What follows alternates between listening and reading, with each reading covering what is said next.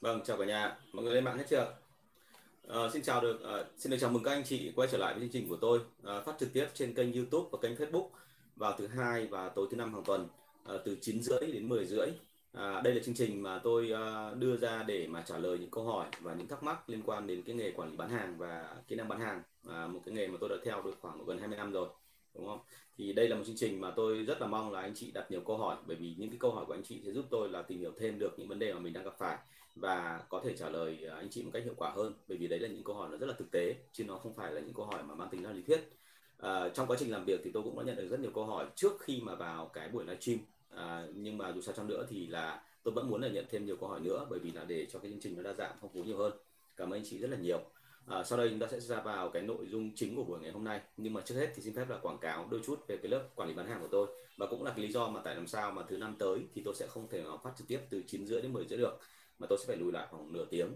Bởi vì uh, thứ năm ờ, tới đây thì là tôi có đúng hơn là ngày mai bắt đầu rồi là tôi có lớp quản lý. Vâng chào bạn Kim Xuyến.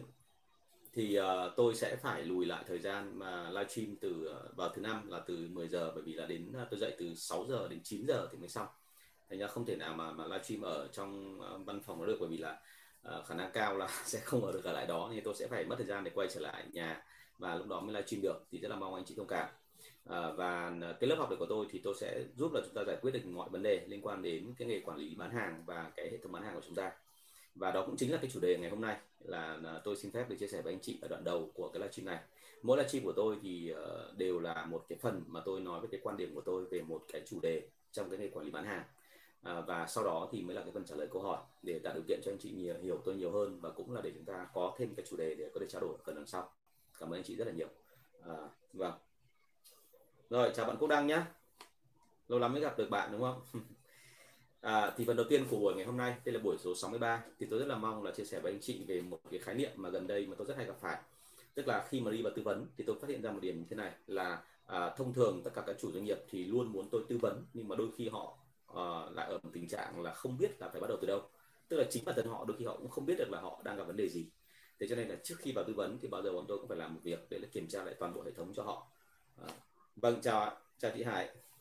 Và với cái ờ, khi mà chào bạn Kiên Huỳnh nhá. Hôm nay mọi người lên đúng giờ quá. thì khi mà kiểm tra như vậy thì thường thường tôi hay đặt các câu hỏi, các câu hỏi để nó liên quan đến vâng có phông màu nón chuối đúng không đây là do ánh đèn nó sáng lên cái tường nhà đấy không phải là phông màu nón chuối của anh đâu thì khi mà tôi đặt các câu hỏi thì từ tôi chia nó thành ra một số các cái khái niệm và qua đây thì tôi rất là mong chia sẻ với anh chị để anh chị hiểu rằng là cái cách tìm hiểu của tôi thì nó sẽ là gồm những phần gì? Bởi vì cái phần này cũng sẽ có thể giúp đỡ cho anh chị để anh chị tìm hiểu rõ hơn về những cái mà anh chị đang muốn là, là biết về đội sale của mình. Thế thì uh, ở đây cũng có một số doanh nghiệp đã vào và đang xem cái chương trình này của tôi thì tôi cũng muốn là chia sẻ để cho mọi người hiểu tại sao mà tôi lại có những cái câu hỏi như vậy. Thì cái đầu tiên mà thông thường tôi kiểm tra về hệ thống sale hãy nhớ tôi là hệ thống sale ở đây không phải chỉ có mỗi là ở bên trong nội bộ mà nó là cả một cách mà anh chị tiếp cận thị trường bên ngoài cũng như là anh chị lấy được thông tin từ thị trường bên ngoài và anh chị căn theo đó để đưa ra được cái chiến lược và quyết định của mình. Thế thì cái đầu tiên chào Nguyễn Hùng nhá. Từ khi lấy vợ bây giờ mới mới dành được một chút đúng không? Vâng cảm ơn chị Hải rất là nhiều rất là mong là à, em có thể là hỗ trợ được tương tác ở bên Gen Việt. Gen Việt là một thị trường em nghĩ là một cái cái thương hiệu nó khá là lớn. Và chúng ta có rất nhiều điều kiện được điều kiện rất là tốt để phát triển. À, chắc là chỉ thiếu một tí thôi. Thành ra là rất là mong là có thể hỗ trợ cho chị. Khám toàn hệ thống nhưng vẫn chưa đủ chị ạ. Hôm tới chắc phải nói chuyện nhiều hơn đấy ạ cảm ơn chị rất là nhiều. Thì uh, vâng công tôi đang đồng hành cùng với công ty Gen Việt là trong đấy có uh, một uh, có có chị Hải là sếp và anh Dũng uh, là sếp tổng thì là những người mà rất là tâm huyết và tôi rất thích làm việc với những người như vậy. Bởi vì anh chị làm việc nó thật và nó bám chắc vào số liệu chứ nó không phải là uh, họ không phải là những cái doanh nghiệp mà theo cái cách gọi là thích mơ tưởng những cái hão huyền. Thì uh, thực sự là tôi rất là khoái làm việc với cả những doanh nghiệp mà rất tiềm năng của người Việt Nam như thế và nó thể hiện cho chúng ta thấy rằng là trên thị trường thì cơ hội có rất là nhiều và các doanh nghiệp như Việt Nam mình thì thì thì rất nhiều cái cái dịp để mà có thể phát huy được thêm nữa. Thế thì uh, những câu hỏi mà tôi đã từng đưa cho chị Hải thì tôi xin phép là trích ở đây một chút. À, tất nhiên là không để đưa cụ thể nhưng mà cái đầu tiên tôi kiểm tra thì đấy sẽ chính là cái phần là về danh sách khách hàng.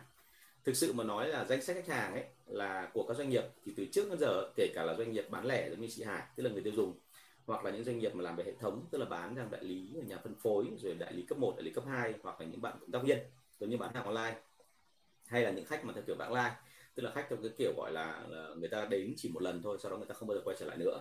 Thì bao giờ cũng thế mọi người hay có một thói quen rằng là coi là cái này là có sẵn rồi. Và bản thân tôi cũng thế tôi cũng hơi chủ quan giai đoạn đầu đi tư vấn. Tức là tôi nghĩ rằng là mọi người biết hết được cái này rồi và tôi không quan tâm đến cái đó nữa. Nhưng quả thực là khi mà đi vào tôi mới thấy rằng là có rất nhiều vấn đề mà chúng ta cần phải quan tâm bởi vì là cái danh sách khách hàng của chúng ta là đôi khi nó hơi mang tính chất là cảm ơn chị Hải cảm ơn mọi người rất là nhiều. Chúng ta cứ đặt câu hỏi nhé. Lát nữa tôi sẽ đi ngược lại. Rồi đã có người đặt câu hỏi trên này rồi đấy ạ.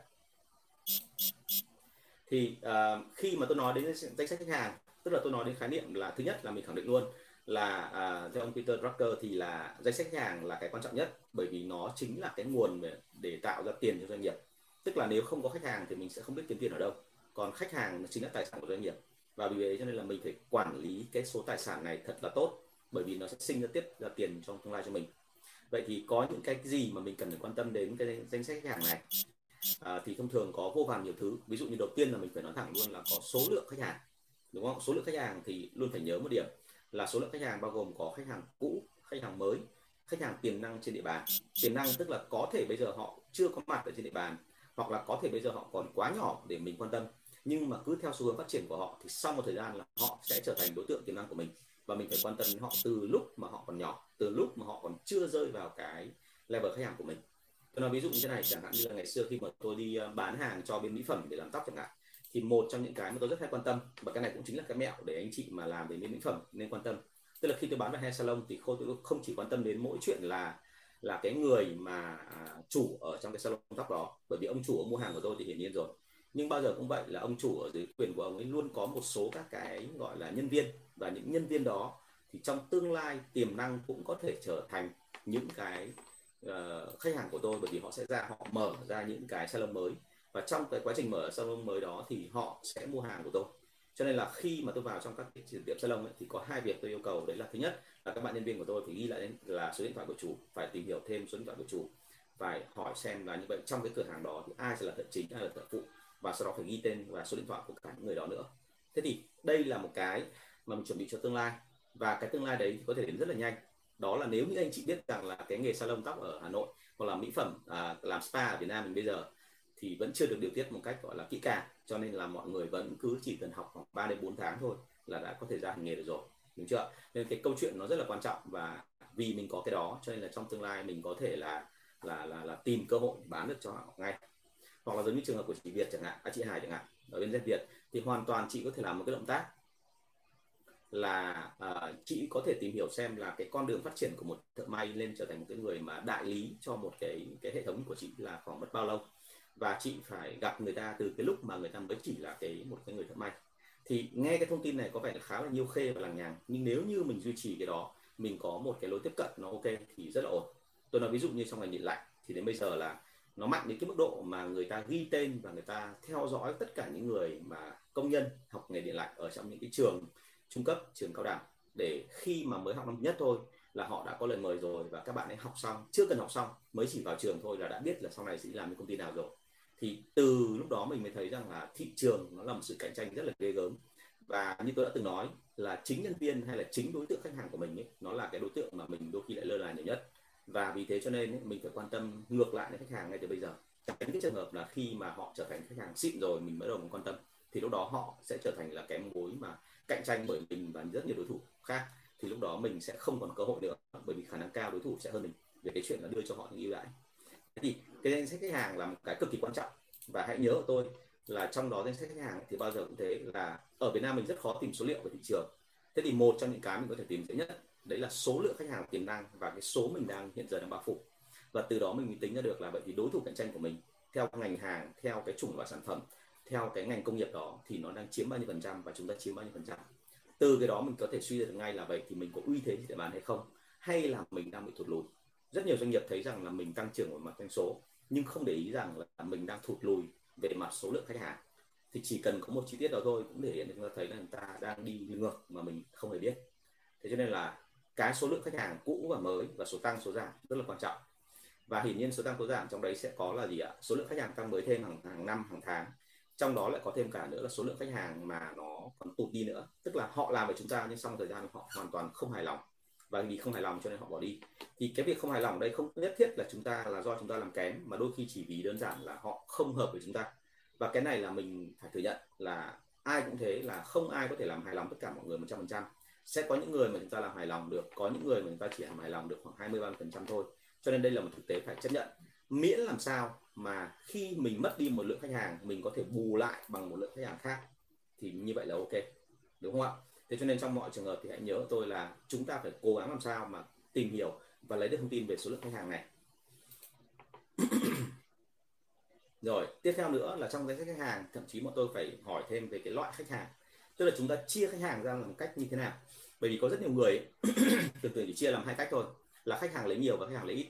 Thì thực ra khách hàng lấy nhiều và khách hàng lấy ít nó có giúp cho chúng ta chăm sóc họ trong tương lai không? Ở phần nào là có. Nhưng hãy nhớ là khách hàng lấy nhiều đôi khi lại không phải khách hàng tiềm năng. Vì làm sao? Bởi vì họ đã lấy đi cái ngưỡng ấy rồi và họ không thể vượt lên trên ngưỡng đó. Ngưỡng đó là ngưỡng gì? Ngưỡng đó đôi khi chỉ là cái ngưỡng hài lòng của họ và họ cảm thấy rằng là cái ngưỡng đấy là không thể hơn được nữa. Ví dụ ông Tùng là đại lý, đúng không ạ? Vẫn là cho gen Việt đi, của chị Hải thì ông Tùng bán một tháng được khoảng 2 tỷ. Thì ở cái địa phương đó, ông Tùng đứng đầu rồi. Và vì đứng đầu cho nên ông Tùng cảm thấy hài lòng. Và hài lòng rồi thì tự dưng là ông Tùng chặn cái bước tiến của gen Việt tại thị trường đó. Tức là ông ấy cảm thấy rằng là không cần phải hơn nữa.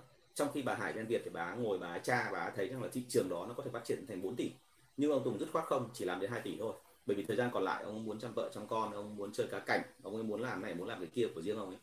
Thế như vậy là nếu như mà chị Hải ngại và băn khoăn là cảm thấy là anh đi theo mình bao lâu rồi bây giờ anh ấy gọi là muốn dừng thì bây giờ mình cũng phải thông cảm với anh ấy về bây giờ mình lại cứ đưa ra thêm một khách hàng mới, mình cứ tìm một khách hàng mới hoặc là mình bán vào nhà mới thì anh ấy lại cảm thấy rằng là tự ái thì chị không mở nữa. Nhưng mà chị không mở nữa, tức là chị tự chặn con đường mà tiến lên của dân việt. Thế cho nên câu chuyện đưa ra ở đây là gì? Chúng ta luôn phải nhớ một điểm là khi mà mình chia loại khách hàng thì không phải chỉ chia theo cái kiểu to hay là bé, mà mình còn phải chia theo cái kiểu là cách tiếp cận làm sao cho nó phù hợp và quan trọng hơn cả, phải đo được cái tiềm năng phát triển của từng loại khách hàng. Đây là một điều nó rất là là là thú vị, bởi vì trong nghề sale của chúng tôi luôn có hai phần, là sẽ in là một phần thôi, nhưng còn phải giúp khách hàng sell out nữa. Bởi vì nếu như họ đã mua hàng của tôi vào rồi mà họ không đẩy được ra, họ không phát triển, thì ngay lập tức sau đó là mình sẽ mất cả cái cửa để mà mình phát triển địa bàn lên. Cho nên câu chuyện đưa ra ấy, là chúng ta phải phân loại khách hàng ra, và phân loại khách hàng là để làm sao thúc đẩy cho từng khách hàng một họ tiến lên.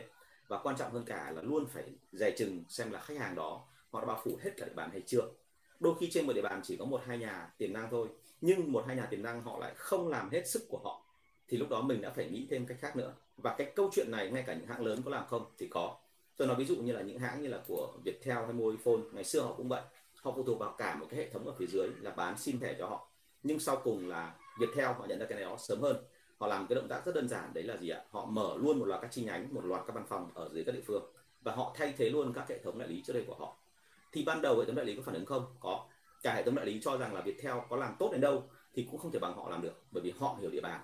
Thế là cuối cùng là chấp hết và sau cùng là gì ạ? Có một cái chiến dịch gần như rất nhanh, tẩy chay. Tẩy chay là không mua hàng vào. Và Mobifone thì cũng tưởng là như thế là sẽ ok, thành công. Tức là gần như họ quay hết sang họ mua Mobifone chứ không mua của Viettel nữa. Nhưng thực tế là nó không phải như vậy. Chỉ sau một khoảng thời gian ngắn thôi, cái hệ thống Viettel nó thể hiện ra ngoài là đẳng cấp nó hơn hẳn. Bởi vì họ làm hết tâm sức của mình và quân của Viettel chứ không phải là quân ở bên ngoài.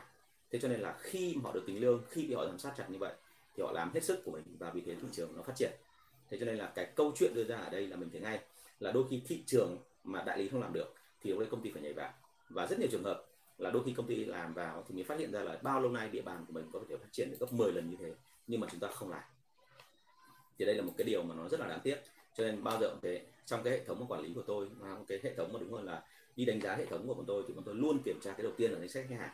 Và thú thực luôn là từ cách đây khoảng 3 năm tôi mới nhận ra rằng là danh sách khách hàng ấy của các công ty là đang bị thiếu hụt. Thiếu hụt là sao? Chúng ta có nắm hồ sơ khách hàng, có nắm danh sách khách hàng, vẫn biết là ai mua hàng của chúng ta. Nhưng mà tình hình thực tế trong cái bối cảnh ở thị trường đó, ở địa bàn đó, họ phát triển như thế nào thì chúng ta không nắm được. Và vì mình không nắm được, cho nên là mình không thể nào lên được là như vậy, nhu cầu thị trường tổng thể ở địa bàn đấy là làm sao, rồi cái địa bàn đó mình bao phủ được bao nhiêu phần trăm tốc độ phát triển là như thế nào rồi là cái kế hoạch kinh doanh và sau cùng là cái phần gì? Là khi anh chị bán hàng vào anh chị không tính được vòng quay tài chính.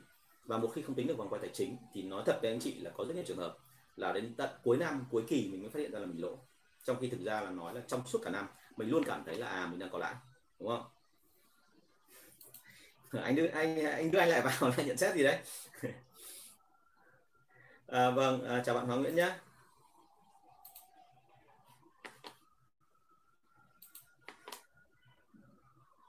rồi chào bạn Trò Nguyễn chúng ta cứ đặt câu hỏi luôn ở đây nhé để sau đó là tôi sẽ sẽ xin phép là trả lời anh chị luôn ở trong cái phần này.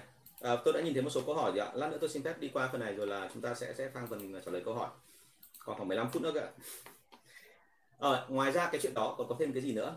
Thì bao giờ cũng vậy hãy nhớ rằng là cái khách hàng khác nhau thì cách tiếp cận nó sẽ phải khác nhau. Và cách tiếp cận khác nhau nó dẫn đến cái chuyện là chế độ và chính sách cho từng loại đối tượng một khác nhau tức là có những cái loại đối tượng mà mình sẽ phải thích ke người họ từ trên dưới từ từ gọi là từ gọi là đường tơ cái tóc bởi vì đơn giản là nếu như không thích ke họ thì họ sẽ không giúp chúng ta bán hàng ở địa bàn. Tôi nói ví dụ như là tại một số địa bàn bây giờ đang là nhà phân phối cấp 1 hoặc à, nhà phân phối hoặc đại lý cấp 1 của các công ty là đang nắm cái cái cái câu chuyện đó. Thế nhưng mà khi mà mình hãy nhớ một cái là tôi nói chế độ chính sách ở đây không có nghĩa là cái gì mình cũng phải chiều. Bởi vì đôi khi là ngược lại anh chị làm cho người ta một cái chế độ chính sách quá tốt thì người ta lại không làm được hôm nay tôi vừa gặp một công ty xong và về ngành điện lạnh thì mọi người có nói với tôi rằng là mọi người cảm thấy tôi vô cùng ngạc nhiên với câu nói của tôi khi mà tôi nói rằng là cho chính sách tốt thì có khi người ta lại không làm. Bởi vì đơn giản là thế này, khi họ biết là mình có chính sách tốt tốt hơn hẳn so với những người khác thì họ lại đâu đó lại cảm nhận thấy rằng là mình đã phụ thuộc hoàn toàn vào họ. Và sau đó họ sẽ có đưa ra những cái chính sách, những cái gọi là thủ thuật riêng. Để trong bán hàng bao giờ cũng thế thôi. Khi mà mình để lộ cho người ta thấy rằng là mình đang cần họ thì họ sẽ tìm cách nâng cao giá trị của mình lên. Đúng không? Cái chuyện đấy là chuyện không thể tránh được. Cho nên là chúng ta không nên là coi như rằng là cái việc đấy là cái việc mà mà không xảy ra. Tức là việc đấy là mình cứ tăng thêm lãi cho nhà phân phối đi người ta sẽ làm. Không có chuyện đấy. Chúng ta phải làm sao để mà cái lợi nhuận của chúng ta là lớn nhất đồng thời nhà phân phối phải làm và làm nhiều hơn nữa. Còn nếu như nhà phân phối bắt đầu dừng lại thì có nghĩa là thị trường chúng ta đang bị chặn. Cho nên là chế độ chính sách ở đây nó rất là quan trọng. Và thêm một cái nữa đấy là cái thông tin lấy được từ phía khách hàng. À, trong rất nhiều trường hợp mình quá tin khách hàng thành ra là cái thông tin đó mình không kiểm chứng lại và nhân viên của mình thì xuống địa bàn và lại thấy sợ, bởi vì làm sao bởi vì khách hàng đấy là khách hàng lớn của mình. Đâm ra anh ấy không dám đi kiểm tra và chỉ cần động một tí thôi mà khách hàng thấy rằng là sale đi kiểm tra thì khách hàng lại nói lẫy, lại nói rằng là ờ, các ông cảm thấy là tôi làm chán quá mà các không muốn ờ, tôi làm thì các ông bảo tôi một câu. Thì bây giờ nhiều người cũng cần tôi lắm. Thành ra chỉ ở đây là anh chị muốn tôi dừng thì tôi dừng ngay chứ không có gì đâu, đúng không ạ? Thì cứ cái kiểu như vậy thì thông thường là sale sẽ sợ, sale sợ rồi thì nhà cung cấp cũng sợ và nhà cung cấp sợ thì không ai dám mát ai cả. Và thế là cuối cùng là lãi thì vẫn có nhưng mà thực ra là thị trường nó thụt lùi.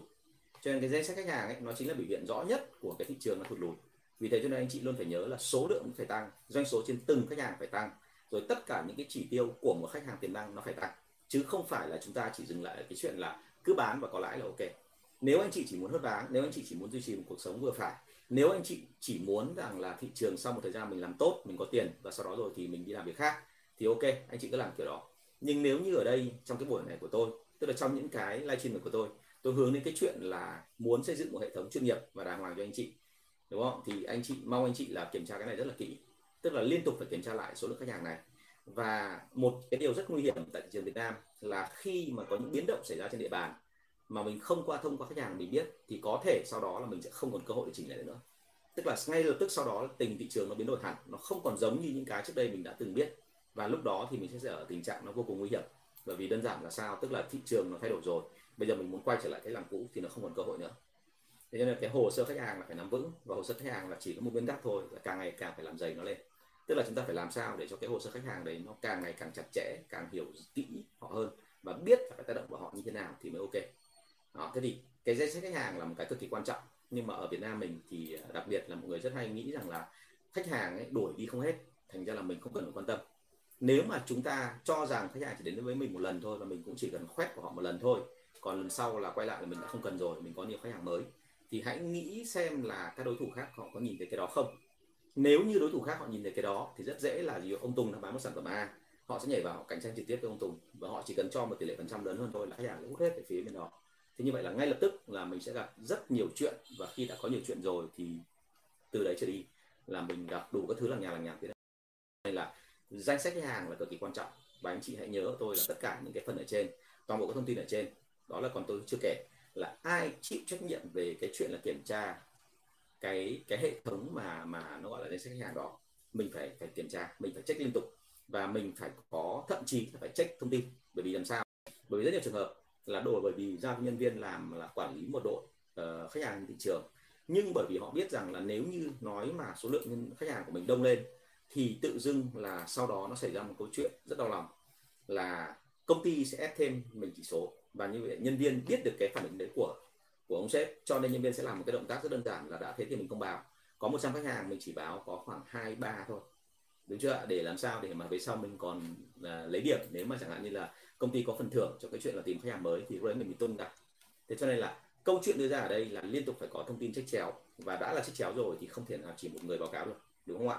Và anh chị phải có một cái luồng là liên tục là từ phía quản lý kiểm tra lại cái phần này. Anh nhớ tôi cái phần đó. Rất nhiều công ty là bây giờ đang bị tình trạng là quá tin vào nhân viên, quá tin vào nhà phân phối, quá tin vào đại lý, bởi vì họ đi với mình quá lâu rồi. Cho nên là không kiểm tra lại cái phần này.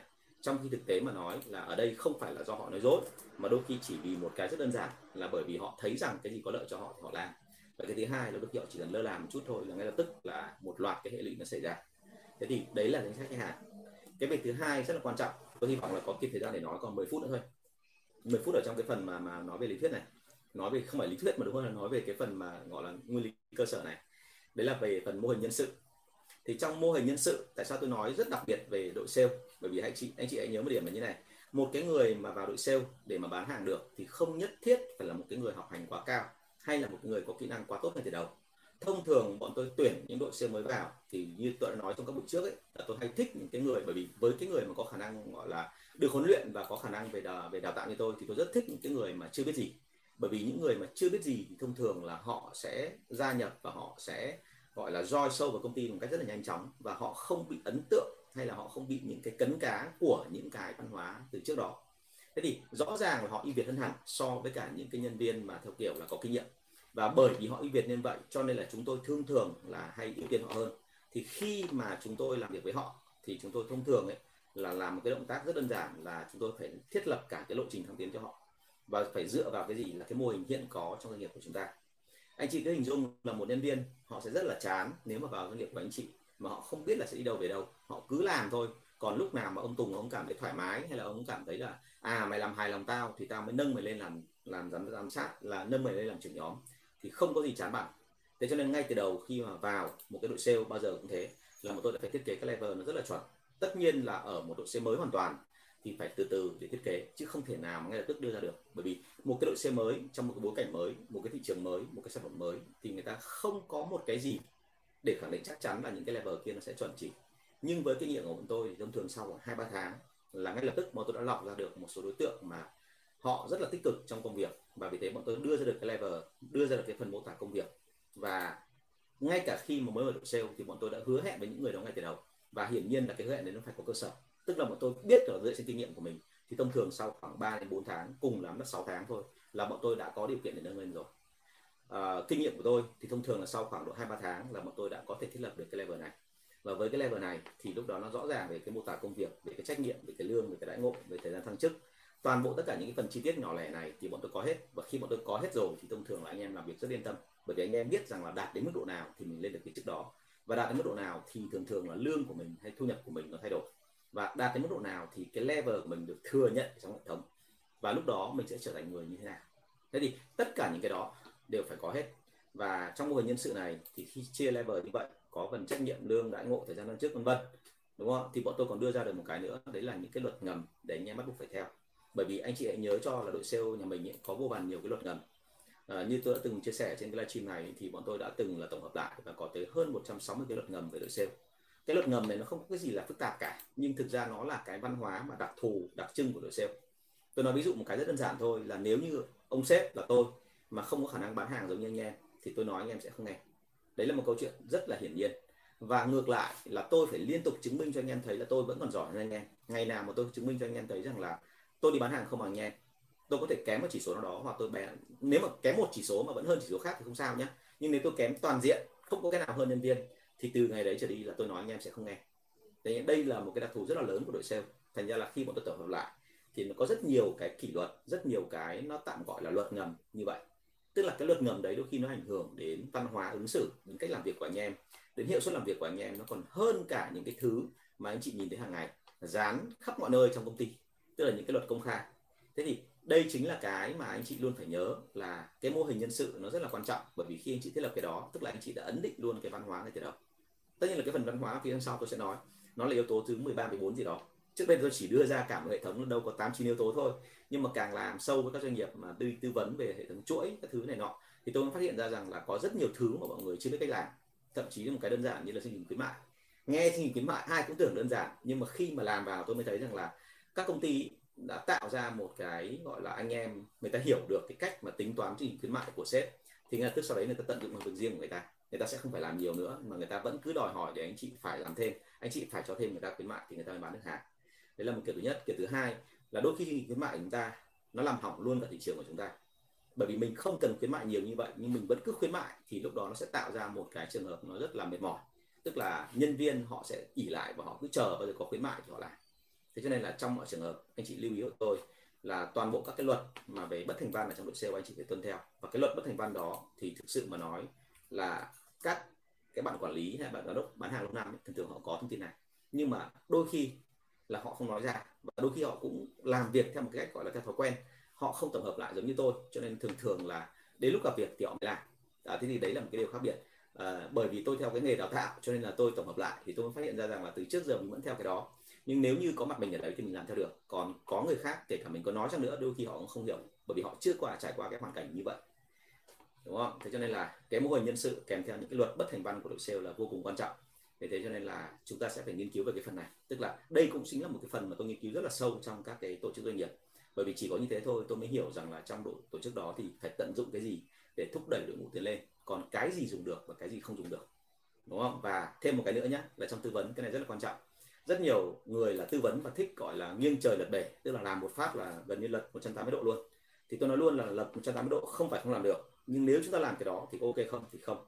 Nguyên tắc của tất cả những người làm tư vấn mà tư vấn có tâm, đó là chúng ta phải làm một việc là kể cả mình tư vấn được hay là không tư vấn được.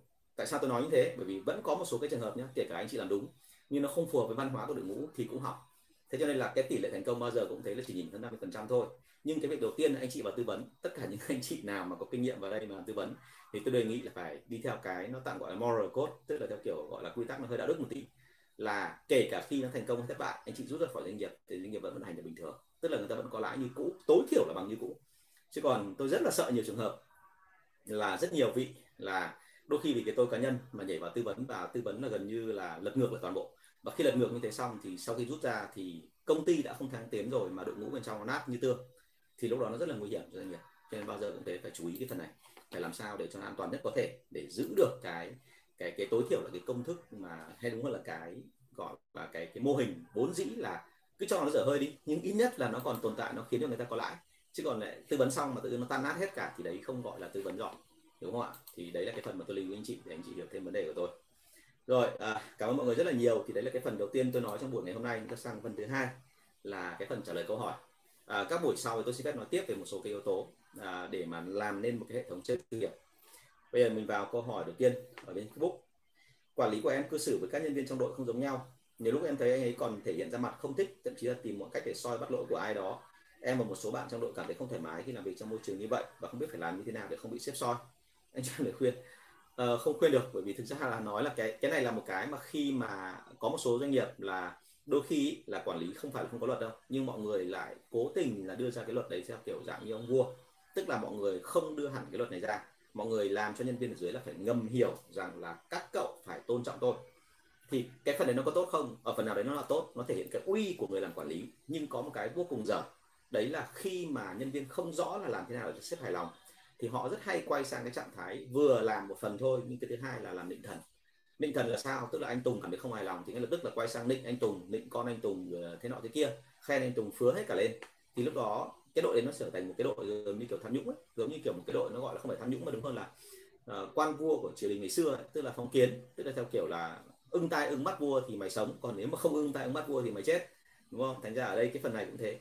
Là tôi có cảm giác là quản lý của em là cư xử nó hơi mà nó rất là cảm tính một chút thành ra ở đây thì nên nói thẳng lại với anh ấy là anh làm ơn vạch rõ cho em thấy là như vậy cái đoạn nào thì em sẽ bị coi là phạm lỗi đoạn nào thì em không được em em được gọi là cho qua và em cảm thấy là không có vấn đề gì. Chứ nếu mà mình cứ gọi là uh, cho rằng là mình cứ cố gắng làm thôi còn ở đây mọi người cư xử theo cái kiểu là thích thì cư xử như thế còn thích không thích thì lại sẽ không làm như thế thì nó rất là nguy hiểm đúng không? Không ai biết đoán trước được ví dụ như ngay cả tôi tôi là người rất đơn giản tôi là người nói rõ ngay từ đầu. Nhưng mà không ai đoán trước được trong đầu tôi nghĩ cái gì cho nên là phải đưa ra bộ luật là vì như vậy. Tức là cái cách hành xử đó nó phải được quy định rõ ràng. Là trong tổ chức khi người ta vào luôn phải cho người ta biết là như thế nào thì được gọi là thưởng như thế nào thì được sẽ bị phạt. Còn nếu như mà chúng ta không cho cái đó thì nó sẽ gây ra một tình trạng là cứ lằng nhà lằng nhằng mãi như thế. Và thực ra trong cái bối cảnh đó thì tổ chức phát triển được không? Khẳng định với anh chị là không phát triển được đúng không? Mãi mãi nó sẽ cứ dừng đứng ở đó và nó cứ thế là bận xử lý những mối quan hệ cá nhân. À, trong rất nhiều tổ chức đặc biệt là những tổ chức mà có nhiều uh, như kiểu làm đẹp cho phụ nữ tôi nói không phải để nói xấu chị em. Nhưng quả thực là cứ bao giờ mà có hai, ba người phụ nữ trở lên thì thông thường mọi người hay tập trung sang cái mối quan hệ cá nhân. Và nếu như mà không có bàn tay rắn chắc, tức là không có một cái bàn tay nó phải thật là sắt, đá ngay từ đầu, quy định rõ ràng luôn, thì đằng sau xử lý nó rất là mệt. Và các chủ spa thông thường tôi biết là đau đầu về cái chuyện này nhiều hơn là thậm chí là so với cái chuyện là phải phát triển thị trường hay phát triển doanh số ra làm sao. Thế thì đấy là một cái điểm mà mà mà mà ở Việt Nam mình rất hay gặp thế cho nên là vấn đề của chúng ta là chúng ta phải đưa ra cái luật ngay từ đầu. Và với cả quản lý mà không có cái luật đó thì anh chị nên hỏi. Bởi vì anh chị là nhân viên, anh chị có quyền hỏi cái đó. Còn nếu như mà hỏi mà quản lý vẫn không đưa ra được, thì lời khuyên anh chị biết là như nào rồi, đúng không ạ? Nên thực ra mà nói là này, nên để cho họ có cơ hội để mà họ tạo lập được hệ thống. Bởi vì đến bây giờ là tiếng nói của quản lý và tiếng nói của nhân viên sale trong độ là ngang bằng nhau. Bởi vì nếu như quản lý mà quản lý không tốt thì hiển nhiên là đội sale sẽ không phát triển và đội sale phát triển thì đến ngày nào đó là sếp ở trên, tức là giám đốc cũng sẽ phát hiện ra và khi phát hiện ra rồi thì họ sẽ không muốn là duy trì cái tình trạng đó nữa. Và họ sẽ xử lý, và người đầu tiên họ xử lý chính là cái người cầm quyền, tức là người quản lý. Ok không ạ? Nên cái chị, cái này chị lưu ý nhé tức là hãy nhớ là khi mà sếp của mình đưa ra một cái gì đó không rõ ràng thì có quyền hỏi lại. Và khi mà họ đối xử theo kiểu hơi cảm tính thì nên yêu cầu họ đưa ra luật rõ ràng để mà từ đấy trở đi cái chuyện cảm tình nó không còn nữa. Tránh cái trường hợp mọi người hiểu sai. Ok anh nghĩ là em quá là nhẹ nhàng chứ còn để vào trong đội sale thì họ không hiền thế đâu. Đội sale là họ làm dữ dội lắm. Bọn anh thường thường là ngày xưa là mặc dù ở trong, gọi là, rất quyền uy đấy rồi, nhưng mà ở trong cái hệ thống đấy bọn anh thỉnh thoảng vẫn phải chiều nhân viên, chứ bọn anh không phải lúc nào cũng rắn được đâu. Đặc biệt là với người Việt Nam, người Việt Nam mình thì bị một cái tật là 100 cái, gọi là, nó gọi là cái 100 cái lý không còn một tí cái tình. Bao giờ cũng trọng tình hơn là trọng ờ, trọng trọng trọng lý. Cho nên là phải xử làm sao nó cân bằng. Chứ còn nếu mà chúng ta mà cứ làm cho anh em cảm thấy khó chịu thì việc đầu tiên là mình sẽ gặp hậu quả phía đằng sau. Chưa cần nói gì đến cái chuyện là năng lực của anh em như thế nào chỉ cần thái độ thôi đúng không? Thái độ mà làm cho anh em không hài lòng thì ngay tức phía đằng sau là mình sẽ dính trưởng dính chấu dính trưởng đúng không vâng ở trên uh, youtube cũng có người đặt câu hỏi rồi. Ở đây là bạn uh, đặt có hỏi một câu là thế này theo anh em nên đặt thêm các câu hỏi như thế nào để biết được thực sự khách hàng đang cần gì? Hãy nhớ này là thông thường ở Việt Nam mình cảm ơn câu hỏi của em rất là nhiều câu hỏi này rất là hay bởi vì uh, trước khi mà vào trong cái đi làm về bán hàng ấy thì tôi có một thời gian rất là dài. Hôm nay vừa mới có kể chuyện với cả một đội xong thành ra là mới có kể mới nhớ ra để kể với anh chị. Là từ năm thứ nhất đại học tôi đã đi thăm dò thị trường cho format bỏ cười rồi. Tất nhiên là hồi đấy chưa có hãng ở Việt Nam mà tôi làm thăm dò vào thị trường là cho cái công ty nhập hàng về của một bà cô tôi. Thế thì uh, thực ra mà nói lúc đấy là cái công việc bà cũng chưa biết là giao tôi cái việc gì mà chỉ biết là ra thị trường đi và tìm hiểu đi thì tôi là cái người mà đi làm và tôi rất là cả thèm chóng chán nếu mà cứ làm theo một cái công việc là đều đặn, chỉ có ghi đáp không, chỉ có ghi thông tin thị trường theo kiểu là hỏi gì đáp đấy, thì tôi sẽ chán ngay lập tức. Nhưng khi mà ra ngoài thị trường, tôi mới phát hiện ra là hóa ra thị trường nó có nhiều cái thú vị quá. Thì bây giờ tôi mới đào sâu và tôi mới sáng tạo lên một tí. Thì càng đi vào sáng tạo, tôi mới càng phát hiện ra là người Việt Nam mình nó rất khác. Tức là họ nói một đằng nhưng mà họ lại ra một nẻo. Cho nên là cái câu hỏi của em ở đây nó gợi nó gợi lại cho tôi cả, gọi là một trời kỷ niệm. Thương nhớ ngày xưa là khi đi tìm hiểu thị trường thì không bao giờ mình có thể hỏi trực tiếp mà ra được thông tin. Tức là phải áp dụng rất nhiều kiểu kiểu câu hỏi điều tra. Thì sau khi mà tốt nghiệp đại học ngoại ngữ thì tôi có làm ờ, thời gian đi dạy, nhưng sau đó tôi nhảy sang tôi làm nghề nhà báo. Thì tôi học được cái kỹ thuật để phỏng vấn. Thì lúc đó tôi mới biết là hóa ra là có những cái cách để mà bộc lộ cái tâm lý thật của đối tượng ra. Thì những cái câu hỏi đấy nó gọi là rằng chéo lại với nhau để nó chất chéo thông tin. Và câu hỏi đấy đôi khi nó gây ra cái cảm ứng ở phía khách hàng. Tức là họ bộc lộ tâm lý thật của họ ra thì lúc đó tôi mới biết được là thực sự họ muốn cái gì. Thế cho nên ở đây là các câu hỏi như thế nào để biết được thực sự khách đang cần gì thì em nhớ là bám chắc vào cái hệ quy chiếu của người ta. Và muốn như vậy chỉ có tâm sự thật là lâu. Tâm sự lâu thì mình mới hiểu rằng là với họ như thế nào được gọi là là thông tin thật như thế nào được gọi là thông tin giả. Và sau đó rồi thì mình kiểm tra thì phải kiểm tra chéo. Tức là lúc thì hỏi theo kiểu định tính tính lúc thì hỏi theo kiểu định lượng. Lúc thì đơn, thậm chí nhất là phải nói ra câu hỏi bẫy. Bởi vì chỉ có câu hỏi bẫy thôi nó mới bộc lộ ra ngoài được là thực sự họ đang nghĩ cái gì chứ còn họ thì họ nói, ví dụ như là họ, tôi đến thăm phỏng vấn chẳng hạn. Nếu mà tôi hỏi họ là, theo chị em có phải người tốt không? Thì thông thường là sẽ làm hai đối tượng. Một là đối tượng họ sẽ hỏi ngay, họ sẽ nói ngay là à anh là, đấy là những đối tượng mà muốn, gọi là là là lấy lòng mình và muốn làm sao để cho, gọi là, câu chuyện nó qua nhanh, mình làm sao khác. Thế còn cái thành phần thứ hai, có khi họ quý mình đấy, nhưng họ vẫn cứ nói là mình không, tôi không phải người tốt. Mục đích là làm sao? Để vì họ biết rằng nếu như dọa tôi, nếu làm tôi căng thẳng lên thì có thể là họ sẽ được lợi thêm thế nên cả hai trường hợp đó, tôi nghe câu đầu tiên không được tin ngay, mà tôi phải kiểm tra tiếp ở phía đằng sau. Và nguyên tắc đưa ra cho người làm báo thường thông thường là tôi hỏi hỏi kỹ, hỏi đào sâu, hỏi đến mức độ mà không còn câu hỏi nào nữa. Ngay cả bà cô tôi, khi mà tôi làm cho bỏ cười, thì bà vẫn vốn biết là tôi là một cậu sinh viên khá đơn giản, không nghĩ ngợi gì nhiều. Vì nhà tôi lúc đấy là tình à, tình cả cảnh là kinh tế nó vẫn còn khá lắm. Nên tôi không có nghĩ nhiều. Thành ra là khi mà không nghĩ nhiều như vậy, thì bà rất ngạc nhiên sau khi mà tôi ra khỏi công ty liên doanh kia, thì lúc đấy tôi trở thành một con người mà hỏi rất là kỹ và bà nói rằng là bây giờ cái cách mà làm việc với Tùng cảm thấy nó khá là mệt, bởi vì là khi đặt câu hỏi thì tôi hỏi đến tận cùng thì thôi. Hỏi rất nhiều kiểu khác nhau và hỏi đối chiếu nhau rồi là đang chuyện này lại sọ chuyện kia. Thì đầu tiên bà tưởng tôi là mất tập trung, thực ra không phải. Thực ra bọn tôi hỏi là để làm sao đối tượng quay trở lại trạng thái bình thường, xong lại xoáy theo cái hướng khác.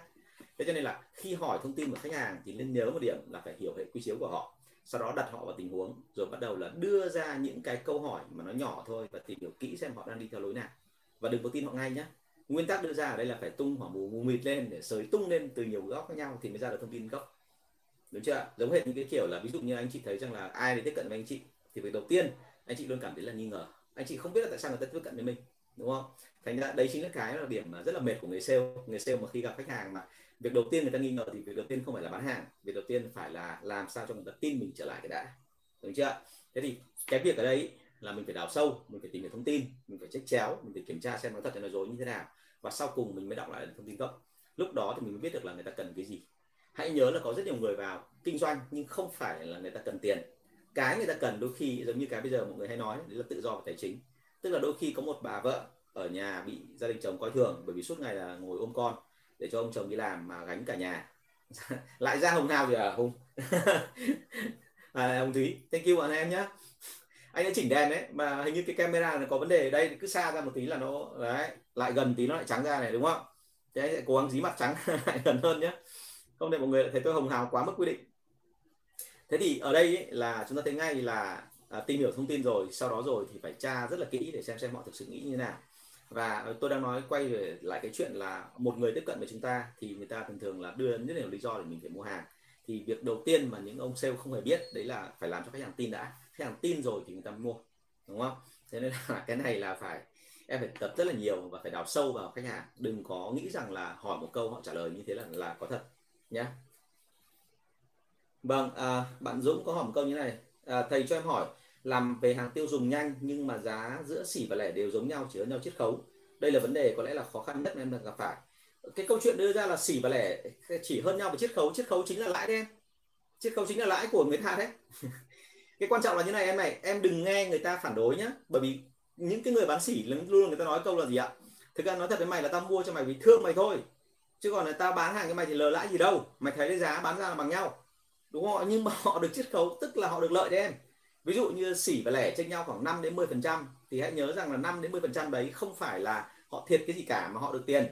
Vì làm sao? Bởi vì họ bán được chênh lên một chút thì sẽ ok thậm chí là một nhà xỉ nếu mà bán ra, tại vì khách hàng của nhà xỉ thường thường là những nhà bán nhỏ còn lại, đúng không ạ? Thành ra khi mà xỉ bán ra ngoài cho khách hàng của họ họ lãi chỉ có một phần trăm thôi. Nhưng nhà bán lẻ bán ra lãi đến 10 phần trăm, đúng chưa ạ? Thì mình sẽ bảo là nhà bán lẻ được lợi nhiều, nhà bán xỉ như vậy là vô lý, đúng không? Không phải đâu. Nhà bán xỉ họ bán chỉ lãi một đồng, nhưng họ bán một nghìn đơn vị sản phẩm. Như vậy họ lãi một nghìn đồng. Còn nhà bán lẻ một lần bán chỉ bán được một đơn vị thôi. Thành ra họ lãi 5 đồng, nhưng mà cái 5 đồng đấy là bao lâu mới lặp lại một lần? Cho nên câu chuyện đưa ra là bán sỉ bán lẻ thì cái chiết khấu nó chính là cái lãi. Và cái quan trọng hơn thứ hai là bán sỉ thì họ quan trọng nhất là cái số lượng, còn bán lẻ họ quan trọng nhất là cái tỷ lệ phần trăm lãi. Cho nên là ở đây lưu ý nhá, nó không có gì khác biệt đâu em. Cái đấy là chuẩn đấy, không có gì sai đâu. Cái vấn đề nó không khó khăn, hãy nhớ một cái như vậy. Rất cảm ơn câu hỏi của em, bởi vì em hỏi thì anh mới hiểu ra rằng là em bị vướng ở chỗ nào. Nhưng mà câu chuyện đưa ra ở đây là sỉ và lẻ là không phải giống nhau đâu, mà cách bán hàng của sỉ và lẻ rất khác nhau. Và thông thường nhà bán sỉ được lãi nhiều hơn. Ok? À bên công ty em là câu sau mà người ta không đồng ý lấy sau. Mình à, có cách nhé em làm này cho anh này. Em ngồi em em ngồi em ghi cái công thức đấy ra và em tính toán cho họ xem là như vậy. Ông Tùng nhá trong một tháng ông đặt hàng tất cả 5 lần và đến cuối tháng thì bắt đầu mới trừ vào chiết khấu. Vậy thì trong cái thời gian đó ông quay vòng được bao nhiêu vòng? Và cái tiền lãi của ông thực tế nó là bao nhiêu? Và tổng cái doanh số bán ra như vậy thì tiền lãi thực ông thu về là bao nhiêu? Tức là cái chuyện rất buồn cười là nhiều, nhiều nhà sĩ nó kêu là gì ạ? Tao làm gì có lãi đâu mày thấy lúc nào tao kẹt tiền thì kẹt tiền đây không phải là do cái chuyện hàng của em không có lãi, mà bởi vì đơn giản là họ quá máu tiền, cho nên họ thu được đồng nào họ cho ngay vào ly thông đồng đó. Tức là họ mua hàng của mình rồi, họ có lãi rồi, thì ngay lập tức họ đập vào để họ mua hàng khác. Và vì đập vào mua hàng khác, cho nên là họ không có tiền ở trong túi, chứ không phải là họ không lãi nhé họ lãi rất cao đấy. Chẳng qua bởi vì là họ tham quá, ví dụ như là bình thường là họ chỉ muốn quay vòng của ông Tùng là một ờ, một tháng là bốn lần thôi, nhưng mà không ngờ tốc độ phát triển mạnh quá, đâm ra họ quay lên đến mức độ thành 6 vòng, thì hiển nhiên sẽ bị hụt em hiểu không nào? Thành ra câu chuyện bây giờ nhá, là em ghi thật kỹ lại cho anh toàn bộ tất cả doanh số mà họ lấy từng lần một và em tính trong vòng khoảng 3 đến 6 tháng cho anh. Và sau đó em chứng minh cho họ thấy một cái điểm là như này, anh đang tăng cái số lượng vòng quay lên quá nhanh cho nên là anh phải giảm bớt cái này xuống. Đây cũng chính là cái điểm mà rất là dở trong cái cách mà tính bán hàng của mình nhá. Có một số nhà bán lớn, họ đặt đơn hàng lớn. Thì cái câu mà anh hay hỏi nhân viên của anh ấy là như vậy, em muốn bán đơn hàng lớn luôn hay là em giảm bớt đơn hàng này đi? Thì nhân viên rất là ngơ ngác và hay hỏi ngược lại anh anh ơi, bây giờ người ta mua của mình là may rồi. Họ mua, thay vì họ mua 5 6 triệu, họ mua thành 100 triệu, tại sao lại không bán? Thì câu chuyện đưa ra chính là ở cái phần này đấy. Tại vì nếu như mà mình để cho họ mua mà họ mua số lượng lớn, thì ngay lập tức là xảy ra một câu chuyện là họ bị ứ lại. Và ứ lại là sao? Cái tiền nó không quay được nữa. Thì khả năng ấy là cái thời gian mà hàng tồn trong cửa hàng của họ nó dài hơn. Và bởi vì thời gian cửa hàng tồn dài hơn thì họ sẽ ngồi và họ nghĩ là như vậy hàng của thằng Tùng không bán được nữa thì lúc đó họ gần như kiểu một dạng mê tín, họ cho rằng là thị trường của mình đang bị mất. Em hiểu vấn đề không? Nhá, thành ra là hãy nhớ anh là gì? Đôi khi với khách hàng ấy là câu chuyện rất hài hước xảy ra, đấy là bọn anh biết là vòng quay của họ là bao nhiêu, anh tính rất là kỹ. Thì họ đặt 100 triệu, anh không bán cả 100 triệu đâu. Anh thậm chí còn lấy lý do lấy chấu là gì? Hàng của em đang thiếu, anh chờ một chút, khoảng sau hai ba tuần nữa thì em mới có đủ hàng cho anh để anh bán. Thực ra hàng của mình đầy. Nhưng mình biết là ông bà này mà cứ quay cái kiểu vội vã như thế này, cứ máu bán hàng như thế này thì về sau ông lại mắng vốn mình nên trả tội gì cả. Tốt nhất là hãm bớt người ta lại và xem theo tốc độ mà khai triển hàng hóa của họ như thế nào và thậm chí phải, lúc đấy phải lo cái chuyện là tập trung hết sức để hàng giúp họ ra. Đúng không? Thành ra là cái lưu ý ở cái phần này nhá. Em phải làm sao mà ngồi với cả con buôn ấy, thì phải ngồi tính toán ra. Chứ ngồi con buôn mà lại cứ chỉ nói là cái hàng của em tốt, hàng của em thị trường hay thế nọ thế kia là không đúng đâu. Em nhá, thành ra là cái này em có thể inbox lại với anh. Anh sẽ chỉ cho em thấy là gì? Với cái con số đó, em chứng minh cho họ thấy là lãi nó khoảng bao nhiêu thì nó sẽ ra được vấn đề. Ok không? Chứ còn chiết khấu sau hay chiết khấu trước mà thì cuối cùng họ vẫn mua là vì tiền thôi. Đừng có tin khách hàng khi họ nói rằng là họ mua hàng bởi vì quý em. Nhá, tất cả mọi thứ là vì tiền. Ok không ạ? Anh đã từng nói trong các cái livestream lần trước rồi là thậm chí có những trường hợp ấy, là người ta nói cứ như đúng rồi là về cái chuyện là ai cao không được đồng lãi nào. Nhưng mà thực ra một trong những cái mà họ lãi nhất lại là cái thương hiệu của cái sản phẩm mà mình đang bán. Vì sao? Bởi vì là mình có thương hiệu đó, mình họ trưng cái đó lên trên cái biển hiệu của công ty, thì sau đó họ bán được hàng. Ok không? Họ lại mua được cả những hàng khác nữa. Lưu ý cái đó nhé ok, chuẩn chuẩn rồi. Em làm sale về mì, em đi giống như là nhân viên order chứ không phải nhân viên sale. Thật khó khăn để mời những sản phẩm mới và không được ưu chuộng thị trường. Nào, cái việc đầu tiên, cứ bình tĩnh nhá. Bởi vì là cái này là thị trường mì bây giờ đánh nhau gần như sức đầu mẻ chán rồi. Anh vẫn không hiểu tại sao mà em lại nhảy vào thị trường này lúc này. Thì hãy nhớ một cái là một khi nó tồn tại được thì tức là nó đúng. Điều được khẳng, đầu tiên khẳng định là công ty mà vẫn còn duy trì tận bây giờ thì chứng tỏ là vẫn bán được hàng. Đấy là điều thứ nhất có thể em không biết thôi, chứ còn người ta vẫn bán hàng ở đâu đó. Cái thứ hai là khi mà mình làm sản phẩm mới, thì quả thực là liên tục mình phải để ý xem là như vậy sản phẩm đấy làm sao để bán được vàng. Thì cái câu này rất buồn cười, em nên hỏi chính cái người em bán vàng. Em hỏi thẳng người ta luôn là, chị ơi, chị cho em hỏi, trước đây là tất cả sản phẩm mì như mì gấu đỏ, mì ba miền, mì vi phong thì đều là sản phẩm mới với chị, thì cái đoạn đầu tiên ấy, làm sao để cho người ta bán được vào cửa hàng của chị? Còn nếu như mà người ta cương quyết bởi vì cái cảm tính trong đầu người ta người ta không tin rằng người ta bán được hàng của mình thì em phải đứng đó và em phải chứng minh cho người ta thấy là bán được. Thậm chí em phải đứng đó, em bán hàng cho từng khách hàng lẻ vào cửa hàng để mua. Đấy là cách anh đã từng làm, ok không? Thậm chí anh đã thể đứng ở quầy báo, bởi vì anh tư vấn cho một cái cái cái thương hiệu về báo. Thì khi anh thấy rằng là họ không bán được hàng, việc đầu tiên của anh phải đứng ở đó để anh bán thử, để xem xem cảm nhận là khách hàng tại sao người ta mua hay tại sao người ta không mua. Thành ra bây giờ em thậm chí đứng đó và em chào thử người ta đi, đừng có ngại nhá. Còn em mà còn ngại như vậy thì sẽ không bao giờ đi ra được cái gốc cuối cùng là tại sao mà có một số người người ta mua, có số người người ta không mua đâu lưu ý anh còn hàng mì thì phải chấp nhận thôi, bởi vì hàng mì là cái thị trường đang rất là cạnh tranh và rất là khủng khiếp. Nhưng mà anh nói luôn với em là một khi người ta đã mua rồi thì cái số nó rất là cao. Anh biết có rất nhiều đại gia, thậm chí là ở những ngành khác thành công lớn rồi thì bây giờ lại quay trở lại cái ngành mì, bởi vì ngành mì này là một ngành rất là gốc gác. Người Việt Nam mình thì nó gọi là thực vi thiên, đúng không? Lúc nào cái chuyện là tiền à ăn uống là chuyện rất là quan trọng, không thể một ngày đói được. Cho nên là người ta rất quan trọng cái phần này, nhá. Hãy nhớ một điểm là cái thị trường nào càng cạnh tranh nhiều thì về sau nếu mình ở lại được thì càng phát triển tốt cố gắng lên em nhé có chuyện gì nữa thì là nhắn tin cho anh. Anh anh rất là khoái những câu hỏi này của em. Điều đấy chứng tỏ là em đang rất là chăn trở. Nhưng mà thực ra chăn trở thì nó không quá khó đâu. Chỉ có mỗi sợ là em không dám hỏi sếp của em. Em hỏi thẳng sếp của em đi. Còn không nữa thì là nhắn tin cho anh. Ok? Rồi thank you em rất là nhiều.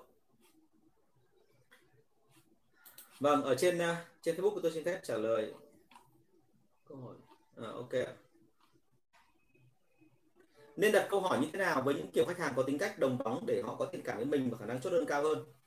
Thực ra là lúc họ đang đồng bóng, lúc họ đang lên cơn thì lúc đấy nó không hỏi ở đâu. Dân đồng bóng mà lúc đang lên cơn rồi thì nó thật, lúc đấy là chỉ có một cách làm sao để họ dịu lại thôi.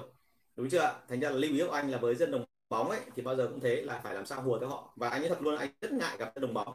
Bởi vì anh cứ phải hùa theo họ thì có lúc họ đồng ý, có lúc họ không đồng ý, có lúc họ đang thích thú mình, có lúc sau họ quay ra họ ghét thì nó rất là mệt. Tức là mình cũng phải diễn theo cái trạng thái đó thì đã từng có những lần mà diễn xong thì nó thật là mệt phờ rồi bán hàng được vào một cái cửa hàng đồng bóng có khi còn mệt gấp mấy lần người khác. Bởi vì là họ luôn luôn soi xét mình và họ luôn có cảm giác là rất dễ là để dỗi. Nhưng mình phải làm sao vượt lên trên cái đó. Ok, thành ra là với những khách hàng đó thì chỉ có một cách thôi là hòa đồng cùng với họ. Đúng không? Nhưng hòa đồng vừa phải thôi và phải nắm được cái điểm nào mà họ tự hào nhất. Dân đồng bóng bao giờ cũng thấy là có một cái chìa khóa ở bên trong. Thì bây giờ phải tìm hiểu xem mà họ suy nghĩ là cái gì làm cho họ tự hào nhất thì phải túm lấy cái đó. Và từ khi mà túm được cái đó xong rồi thì cứ thế mà mà thúc đẩy theo cái đó thôi và thông thường cái đó thì nó lại không nằm ở trong công phần công việc, mà nó nằm ở đâu? Nó nằm ở cái phần mà bọn em gọi là quan hệ cá nhân, tức là người với người, chứ không phải là nằm ở trong phần công việc đâu. Thì phải tìm hiểu kỹ với người ta xem cuộc sống người ta có cái gì hay, nhá. Dân đồng bóng mà làm việc khéo thì sau đó rồi thì họ chỉ cần nhớ một lần mình làm cho họ hài lòng thôi, họ sẽ liên tục quay lại với mình. Còn nếu như mà mình chỉ cần một lần làm mất hài lòng họ thôi mà lại không biết cách để mà khôi phục lại thì về sau là gần như cấm cửa luôn, không vào đâu anh gặp rất nhiều trường hợp như thế rồi. Mặc dù là chỉ là buôn thúng bán mệt thôi ở ngoài đường thôi nhưng mà họ rất là có cá tính. Cho nên là cái cá tính ấy phải được thỏa mãn. Ok. Vâng anh lợi có nói một câu rằng là ra ra việc phải tính nước đôi đúng không? Phải cảm tính nước đôi nhất là ra số đầu tháng.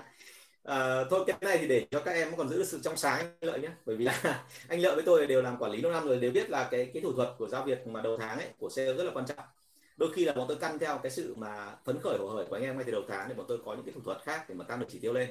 Thì tại sao tăng chỉ tiêu? Bởi vì là tăng chỉ tiêu thì giám đốc với là quản lý ở trên an toàn, đúng không ạ? Thì nó chính là cái buffer ấy. Cái buffer đấy thì là lúc nguy hiểm lắm anh lợi ấy. buffer mà mình tính cao quá thì về sau anh em quay sang là bao nhiêu tội vạ dồn hết lên mình, rồi đến lúc mà sếp soi lại sếp cũng là mình đầu tiên, đúng không? Thành ra là giám đốc bán hàng là đừng có nghĩ rằng là đơn tôi hiểu cái ý của anh, nhưng mà thực ra là đấy, thôi để cho các em trong sáng thì vẫn hay hơn, đúng không? Tắt ý thôi vâng bạn đỗ hồng phát. À, vâng.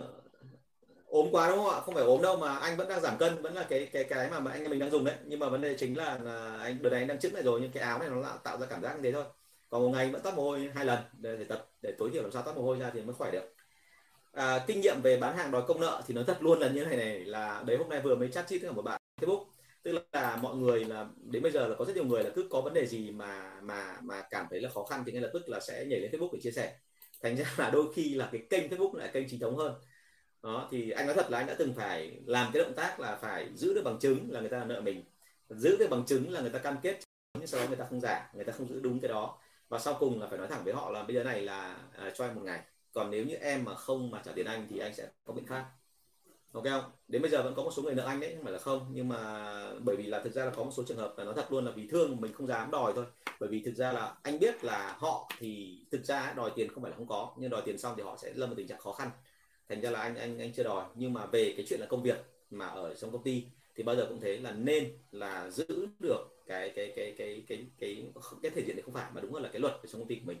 Thì với khách hàng thì nếu như đã hai, ba lần rồi mà không làm được thì nói thật luôn ông đấy phải có biện pháp phải biết là họ sợ cái gì nhất, thì tương tác vào cái đó. Nó thực là như vậy. Chứ nếu mà mình không tương tác vào cái đó thì không bao giờ đòi được đâu. Anh đã từng phải dọa và thậm chí anh phải đang gần gần lên theo kiểu là bóc mẽ từ từ.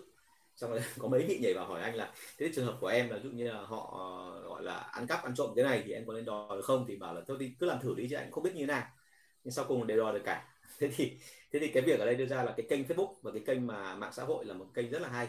Thành ra là đây chính là cái mà để giúp chúng ta có thể thông báo chứ còn nói thật luôn là Việt Nam mình em biết rồi nếu mà đòi nợ theo kiểu luật sư ờ, gọi là hay là thậm chí là mấy anh gọi là người như hoạt hình vào thì nó gọi là đòi đến, chưa đòi được nợ thì chưa đòi được bạn thì má đã sưng đúng không? Trên này cũng có một người anh em của tôi tên là Phúc này là rất là dành về cái đoạn là là đòi tiền cái đó và anh đã từng chia sẻ kinh nghiệm trong lớp quản lý rồi đấy. Thì em biết rồi.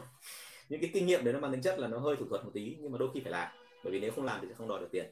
Nhưng ở Việt Nam mình thì phải lợi phải dựa vào ai lợi dụng ai thì đấy là câu chuyện đúng không? Thì cái này là có khi nhắn tin cho anh đi, để anh xem xem khoản nợ nó như thế nào, xong rồi cùng là mình sẽ tương tác thêm về cái đoạn này. Tại vì cùng là khổ chủ cả, đã từng trải qua cái chỗ này rồi thì có thể hỗ trợ được nhau. Biết đâu lại lại giúp được em, nhá. Cảm ơn hùng thúy nhá. Đẹp trai thì cháy nó mất tự nhiên lắm. Anh chả hiểu làm sao ra mặt anh nó hồng rực lên như này ra mặt ở ngoài không tươi được như này đâu. Có lẽ trên youtube nó thể hiện đúng hơn. Nhưng mà tôi thấy rất là lạ là facebook thì thường thường là tông màu đỏ, còn ở trên youtube thường thường là tông màu xanh đó, mặc dù là bức tường phía đằng sau tôi là màu xanh nhưng anh chị nhìn thấy trên Facebook bây giờ trông nó không ra cái màu gì cả, trông nó cứ nhờ nhờ. Vâng. Và bạn chị La có hỏi một câu như thế này. Anh ơi, có cần thiết phải xây dựng KPI cho đội thuê ngoài có cam kết về tiến độ về chất lượng không? Nếu làm được thì nên làm. Câu chuyện là như thế, bởi vì phải căn cứ vào KPI thì mình mới bám sát được xem là cái lộ trình đến đâu. Và nếu họ làm sai, làm hỏng gì đó thì lúc đó mình mới biết cách để điều chỉnh. Đúng không? Nhưng mà vấn đề ở đây là em có áp được không? Đấy là câu chuyện. Bởi vì đội ở ngoài họ thường thường là làm theo kiểu là vui thì làm không vui là sẽ dừng. Đó, thành ra là như vậy là cái câu chuyện đưa ra ở đây là mình liên tục mình sẽ phải chú ý đến cái phần là vậy thì khi mà đội thuê ngoài mình đưa KPI rồi, thống nhất rồi, thậm chí ký hợp đồng rồi, cam kết với nhau rồi, là nếu không đạt mà đạt dưới mức độ này là bị phạt. Thế nhưng họ vẫn làm. Họ vẫn làm láo, họ vẫn làm sai thì làm nào đúng chưa? Thì đôi khi KPI cho đội thuê ngoài lại không quan trọng một cái chuyện là luôn phải có đội phòng hờ để backup. Đặc biệt mấy ông quản lý mấy ông sếp ấy, thì thực ra là ông làm lãi thì là do ông ấy thì không còn đỡ. Nhưng mà ông quản lý là thuộc dạng là trên đe dưới búa tức là giám đốc bán hàng ấy mà ở trên thì xếp tập xuống ở dưới thì nhân viên cầu lên. Thì lúc đó là rất là mệt. Nếu như mà thuê một cái đội nhân viên ở bên ngoài làm thì cuối cùng là suốt ngày chạy theo nó rồi định nọt nó rồi nó không làm. Hoặc là nó dỗi chuyện gì đó hoặc là đơn giản là nhà có việc. Thì ngay tức nó dừng lại hết. Dừng lại hết lúc đấy là mình mà không có backup thì là mình chết. Nhá. Thành ra luôn phải có plan B. Cái chữ B ở trong plan B tức là backup ấy backup, tức là phải đề phòng cái trường hợp là cái kỹ thuật, là cái cái plan A, tức là cái cái cái cái initial, tức là cái đầu tiên là không thành công. Nhá. Còn hiển nhiên thôi, là nếu em làm được cái phần là có KPI ràng buộc với mọi người thì quá tốt. Đúng chưa? Nhưng mà đối với cái đội mình thuê ngoài thì thường là cái KPI thì rất là khó áp dụng, bởi vì là nếu áp dụng KPI xong thì chỉ còn một cách thôi để giám sát họ làm bằng được. Đấy là mình làm cho họ cảm thấy rằng là mình rất tình cảm với họ và họ trọng cái tình cảm đó, họ nể cái tình cảm đó mà họ làm ok chứ còn KPI mà trong tổ chức mà gọi là ngay cả full time anh còn không ép được nhân viên nữa là cái KPI cho đội ở bên ngoài. Nhá thành ra là phải hiểu cái khó khăn ở đây. Vâng bác Đức Anh là tức khẩu sinh tình ờ, đúng không? Là, là ra thơ này rồi. Dĩ thực vi tiên cùng thực tiền đúng không? Thực vi tiên đúng không? Thì kể cả người Hoa hay người Việt Nam mình đều có cái này. Và cái đấy là cái tốt chứ không phải là không. Tôi nói như thế không có nghĩa là cái xấu nhé mà cái đấy là cái tốt. Bởi vì họ luôn lo, ích kỷ họ lo cho cái của họ đầu tiên lo cho những người thương yêu của họ đầu tiên. Thì khi mà lo cho người thương yêu của họ đầu tiên, mình biết cách tác động đến họ thì thông thường họ sẽ làm. Đúng không ạ? Nhưng mà tác động làm sao cho nó vừa phải. Ok. Chơi kiểu gì mà ác hả hùng? Bây giờ nếu mà nợ tiền của mình, hết cả tiền để quay rồi mà mình ờ, cứ dừng lại ở đó thì tiền của mình mất dần thì cũng chết, đúng không? Ok hùng muốn tham gia vào luôn gì đúng không? Thì gọi cho thắm anh nhá. Anh sẽ anh sẽ nhắc thắm về cái phần này. Và thứ hai nữa là lớp của anh, bây giờ lớp quản lý thì nó giảm rồi, nó ở trên zoom thành ra anh em cứ liên hệ với cả thắm thôi sẽ thắm sẽ ép em vào trong cái zoom đó. Ok? Thì tối ngày mai bắt đầu rồi hùng nhá. Ngày mai 7 7 giờ thì bắt đầu rồi. Thì từ 6 giờ đến 9 giờ hàng ngày. Thì uh, bây giờ có zoom rất là tiện em có thể ở thái nguyên em không cần phải xuống nữa. Ok? Vâng bạn à, lúc nãy có hỏi lên một câu nữa là anh ơi làm sao để biết được KPI mình đưa ra đang không thực sự hiệu quả? Thì thực ra mà nói là thế này là nếu như mình thấy rằng KPI của mình ấy là đầu tiên nhé kể cả luôn này là cái gốc gác của KPI lấy từ đâu? Lấy từ cái chuyện là mình phải tính trên cái tiềm năng thực sự của địa bàn cũng như là năng lực của đội sale ở bên trong. Đúng chưa? Năng lực của đội bàn, địa bàn là một và thứ hai là tiềm năng của đội sale bên trong thì mình mới đưa ra được KPI chứ còn có rất nhiều vị theo cái kiểu gọi là gì? Hoạch định ra thị trường là 10 tỷ thì tự động nói rằng là doanh nghiệp của mình là loại to thì phải chiếm được 50% và thế là cứ thế là dập KPI một nửa ở đấy vào. Thì là không chuẩn nhá. Bởi vì có thể là sau này anh ta sẽ đạt được 50% nhưng còn thời điểm hiện tại khi mới dựng công ty thì không thể làm được như thế thì anh ta phải từ từ. Ok, hùng nhá, có gì nữa thì báo anh nhá. Thank you em. Thế cho nên là hãy nhớ rằng là KPI ở đây là muốn làm sao hiệu quả. Cái việc đầu tiên cần phải kiểm tra, đấy là nó đã phù hợp với năng lực hiện tại chưa? Nó phù hợp với thị trường bên ngoài chưa? Hay là nó là theo kiểu cảm hứng?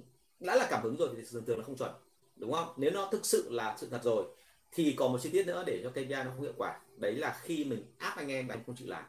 Mà anh em không chịu làm thì rất nhiều thứ. Tôi đã từng nói trên rồi. Ví dụ như là sếp không đủ để nhân tin phục theo.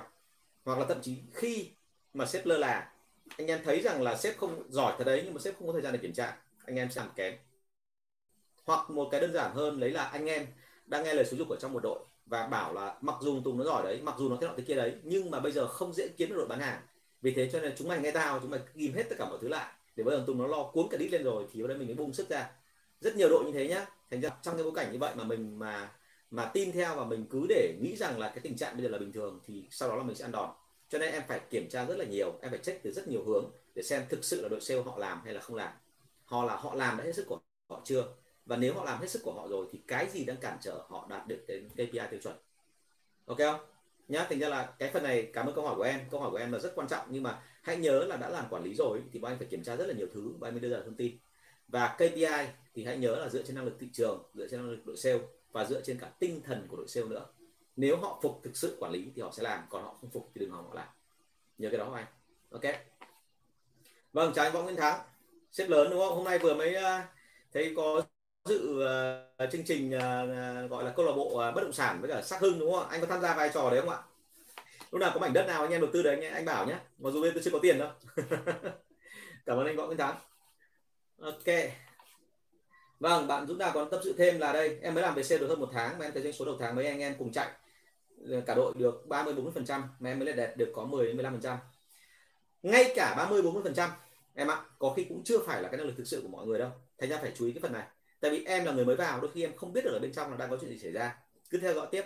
Nhưng mà còn quan trọng ở đây là gì? Đừng có nhìn vào anh em mà cứ làm hết sức của mình đi. Nó có hai việc xảy ra nhé bởi vì em làm được một tháng, anh phải nói luôn này. Em phải chọn ra được đúng cái cách làm cho nó phù hợp nếu em làm được tốt thì doanh số em tăng và em trở thành là người sale thực thụ. Trường hợp thứ hai nó dạy mồm ra là em làm mà không tăng lên, mặc dù em đã làm hết sức của em rồi, em đã ốm mấy trận rồi, em đã cố gắng hết sức rồi, em đã hỏi sếp rồi và sếp đã chỉ cho em cách rồi, em vẫn không làm được. Thì đôi khi nó chỉ là một cái tự rất là bình thường thôi, đấy là mình không hợp duyên. Và một khi mình đã không hợp duyên rồi thì lời khuyên đưa ra là đôi khi thậm chí xin lỗi, anh phải nói câu này hơi đau đớn tí, là mình tìm người khác mà làm. Nó tức là như thế, chứ đây không phải là anh có ác cảm gì với em nhé luôn luôn phải nhớ cái chuyện này không anh? Tức là hãy nhớ một điểm là như này là trong cái bối cảnh mình làm ở một công ty, mà cái tỷ lệ của mình mặc dù mình đã cố gắng hết sức rồi vẫn chỉ được 10 15% thì có hai kiểu. Một, khả năng cao là mình sai. Mình sai thì mình chỉnh lại làm sao cho nó đúng. Và nếu như mà mình làm được theo cách đúng rồi thì doanh số nó chỉ có tăng thôi, không có giảm. Trường hợp thứ hai là mình đã làm đúng rồi nhưng mà cố bằng mọi cách vẫn không làm được, thì đôi khi nó là cái duyên. Và lúc đó mình phải nghĩ đến cái chuyện là thậm chí mình tìm người khác. Vậy thì bây giờ em đã cố gắng hết sức theo cái cách thứ nhất chưa? Đấy là vấn đề anh muốn hỏi nhá. Em hỏi lại sếp của em em hỏi lại cả thậm chí đối thủ cạnh tranh của em nhân viên của đối thủ cạnh tranh em hỏi cả khách hàng của em xem bây giờ làm thế nào để bán được hàng. Đừng có ngại nhá. Việc đầu tiên là người ta đã nói rồi là có bệnh là phải bái tứ phương. Thành ra em phải hỏi tất cả mọi người liên quan đến công việc của em để xem xem là tại sao người khác bán được hàng mà em lại không bán được hàng. Đây ví dụ như là nhân viên của em à, trong trong đội của em em thấy rằng là gì? Có người bán được 30 40 phần trăm mà em mới chỉ có 10 15 phần trăm tức là em kém hơn người ta. Thì thậm chí là em nên đi cùng với người ta hoặc là em bảo người ta đi cùng với mình bán ở địa bàn của mình để xem xem, xem tình hình nó như thế nào. Nguyên tắc đưa ra là chúng ta là những người sale mà đã là sale chuyên nghiệp rồi thì không được phép ngại cái chuyện là nhờ người khác soi cho xem là mình làm như vậy là đúng hay là sai. Ngay cả quản lý bán hàng cũng thế. Rất nhiều người bảo với tôi rằng là quản lý bán hàng là người luôn luôn đúng nhưng thực ra thì không phải. Quản lý bán hàng vẫn sai như bình thường vì chúng ta là con người. Đôi khi là mình quá tự tin mình nghĩ rằng là mình đã đúng trong quá khứ thì tương lai mình sẽ đúng. Thực ra ra rồi thì lúc đó mình phải sửa. Không phải là mình lại cứ ngồi nghĩ rằng là bởi vì tao đã từng giỏi ở địa bàn cũ nhá, là ngày xưa tao đã từng làm thế nọ thế kia nhá, thì đấy là cái đây khoảng ba, bốn năm. Còn bây giờ thị trường nó khác rồi, cho nên phải liên tục thay đổi để kịp với cả cái tốc độ phát triển thị trường. Dũng nhá, thì lưu ý anh cái phần này, và vì thế cho nên là gì, hỏi hết tất cả những cái đó đi, sau khi hỏi xong rồi mà cố gắng rồi, người ta đã chỉ cho em rồi, đã làm đúng cách rồi, là đi lặp lại mấy lần rồi. Nhờ người khác kiểm tra rồi, người ta bảo là em làm đúng rồi mà vẫn không làm được, thì điều đấy chứng tỏ là mình phải xem lại, xem là thực sự đây có phải là cái nghề của mình hay không. Đấy, câu chuyện là hơi bi thương một tí đấy, nhưng mà anh phải nói thật, bởi vì là có những người rất là giỏi, nhưng mà thực sự là khi vào nghề sale thì mọi người không quen. Và khi người ta không quen rồi mà mình cứ ở lại một cái nghề mà mình cứ cảm thấy khó chịu thì tốt nhất là nên nghỉ, đúng không? Nhưng mà em chưa đến đoạn đấy. Bây giờ em mới là cái đoạn là còn phải kiểm tra lại xem là tại làm sao mà người ta cao như vậy, còn em lại thấp như thế. Ok không? Rồi, thank you em. Kiểm tra lại đi nhá, xong có gì nữa báo anh. Anh luôn luôn sẵn sàng nhận inbox của mọi người, bởi vì là hãy nhớ rằng là tất cả những cái phần đó là những cái phần rất là quan trọng. Và qua cái phần của mọi người làm thì anh hiểu ra được thêm một số vấn đề và anh có thể hỗ trợ anh em nhiều hơn. Rồi, thank you em rất là nhiều vâng còn câu hỏi nữa không ạ? Hôm nay thì ít câu hỏi hơn, nhưng mà câu hỏi mọi người rất là hay. Thành như là là nó thật là tôi đi rất là sâu. Ok. Vâng. Thời gian bây giờ cũng đã hết rồi. Bây giờ là 10 giờ 29 phút. Thì một lần nữa tôi xin nhắc nhắc lại là buổi ngày mai là từ 6 giờ đến 9 giờ. Thì là chúng tôi sẽ bắt đầu có cái buổi ờ, đào tạo về quản lý bán hàng. Và lớp quản lý bán hàng đấy thì là ờ, anh chị nào mà còn muốn đăng ký thì còn từ nay đến ờ, cả chiều ngày mai là liên hệ với bạn Thắm. Số điện thoại là 077 576 2194 à, một lần nữa cảm ơn các anh chị rất là nhiều và rất mong là chúng ta tiếp tục nhận được những câu hỏi mà hay và chất lượng như hôm nay để chúng ta làm chương trình mình càng ngày càng phong phú hơn. Cảm ơn anh chị và rất là mong là tất cả những bạn mà tôi tương tác và tôi có trả lời một số câu hỏi thì mọi người tiếp tục là liên hệ với tôi bởi vì tôi rất là mong là giúp anh em vượt qua được cái giai đoạn này. Bởi bao giờ cũng thế nghề sale là nghề rất thú vị nhưng mà vấn đề là phải biết cách thì mới trở thành là thú vị được. Còn nếu mà mình không biết cách thì thường nghề đấy sẽ là cái nghề rất là vất vả. Ok không ạ? Cảm ơn mọi người rất là nhiều. À ok trả lời nốt câu hỏi của anh Võ Nguyễn Thắng nhé. Anh đặt câu hỏi anh đã cố gắng lắm rồi đúng không? Về tiếp khách rồi vẫn cố gắng đặt câu hỏi này. Rồi à, xếp sale thì dễ tuyển thì dễ đúng không? Tuyển lính chẳng chẳng sale được. Vậy giải pháp thế nào? Cái đầu tiên phải xem lại xem quá trình đào tạo. Cái quá trình đào tạo của mình ok không? Rất nhiều người bảo với tôi là sếp rất là giỏi sếp rất là thông minh sếp dạy nhân viên rất là ok nhưng mà sếp thiếu một một cái thứ rất buồn cười đấy là gì? Dạy xong không kiểm tra lại xem họ có thuộc không? Thì khi mà họ đã không thuộc rồi thì anh chị sẽ không làm được gì với cái đấy cả ok không ạ thành ra là anh phải xem lưu ý cái phần này nhá. Tức là anh phải kiểm tra lại xem là cái hồ sơ đào tạo của mình đã có đầy đủ hay chưa. Nhân viên nó thiếu cái gì và thứ hai là nhân viên nó có thuộc lòng hay không. Tôi sợ là với tính cách mà hiền lành của anh thì anh sẽ ở tình trạng là anh chỉ khuyên thôi. Ví dụ tôi là nhân viên của anh anh chỉ vào anh khuyên một câu là tùng ơi em nên làm thế này thì thành công. Tôi nhắc lại luôn là với sale ấy, là lính chiến thì không thể nào có cái kiểu nhẹ nhàng ấy được đâu. Bắt buộc anh chị phải phải căng lên. Anh chị mà không căng lên thì hiển nhiên sau đó là các bạn sale bạn sẽ thoải mái. Mà một khi đã thoải mái rồi thì hiệu quả nó sẽ không có ok, thành ra là phải siết chặt lại kỷ luật ngay từ đầu và bắt nhân viên học thuộc lòng. Và thêm nữa là học thuộc lòng xong thì bắt nhân viên phải áp dụng. Còn nếu như anh mà không bắt nhân viên áp dụng ở bên ngoài thì hiệu quả nó sẽ không đến. Ok không ạ? Có chuyện gì nữa anh võ văn thắng inbox của tôi nhé cảm ơn mọi người rất là nhiều. Thank you anh chị và bây giờ mình sẽ dừng ở đây ạ. Và rất mong gặp lại anh chị trong cái buổi mà học và lần à, vào ngày mai. Và đến thứ năm thì tôi xin phép là lùi lại nửa tiếng, tức là khoảng độ 10 giờ hoặc là 10 giờ hơn một chút thì lúc đấy tôi mới có thể livestream được. Bởi lúc đấy tôi mới xong được lớp học mà tôi mới về nhà để tôi làm livestream. Rồi, cảm ơn anh chị rất là nhiều ạ xin phép à, chào và hẹn gặp lại mọi người ạ.